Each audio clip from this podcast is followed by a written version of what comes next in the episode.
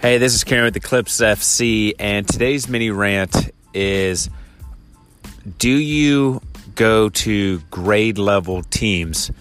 And if you do, when do you do that? So, what I'm saying is, we are running into, and I know all the clubs are running into it, is the whole birth year thing. So, what many of us call the trapped eighth grader.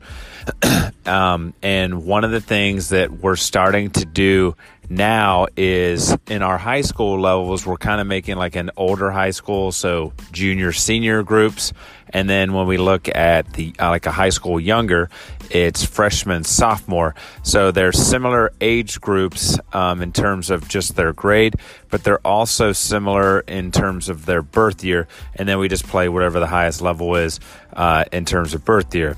So going with that and i'm only i've started doing this on the girls side and i'm doing it mainly in that seventh eighth grade range so i can start getting teams together so that they can kind of stay together moving on to high school. So we have put together because of our numbers we've created a middle school team a high school younger team and then a high school older team and what will hopefully come about of this is the right now my middle school team is seventh and eighth graders um, because of just the numbers that we have. The goal is as we continue to grow, and those numbers have gone up exponentially in both grades, seventh and eighth, is that next year I can create an eighth grade only team and I can create a seventh grade only team.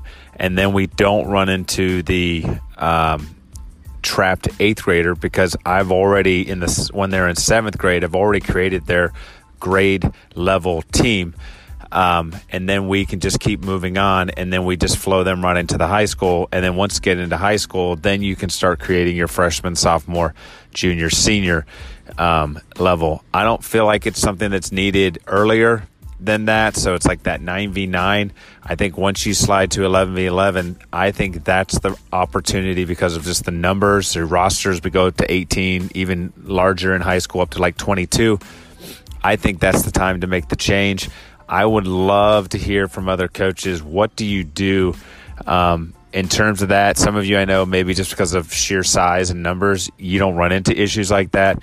But what I'm finding out is that you are far and in between if you are the one that's not having a trapped eighth grader uh, or a few and what you do with them.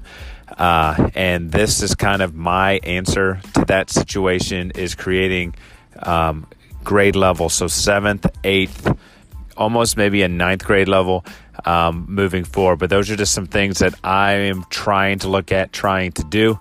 Um, right now, it's like I said, it's a little bit of a mixture just because of our numbers, but I'm super excited because the growth of our club continues to get more players and not just like random kids, like really good quality kids that are just going to continue to add and grow in that. So then next year, hopefully, I can create, like I said, seventh and then eighth, and then have high school youngers, high school olders, and then we just keep kind of moving on up. I would love to get some feedback. Hit me up on Twitter, Eclipse FC underscore Boyle.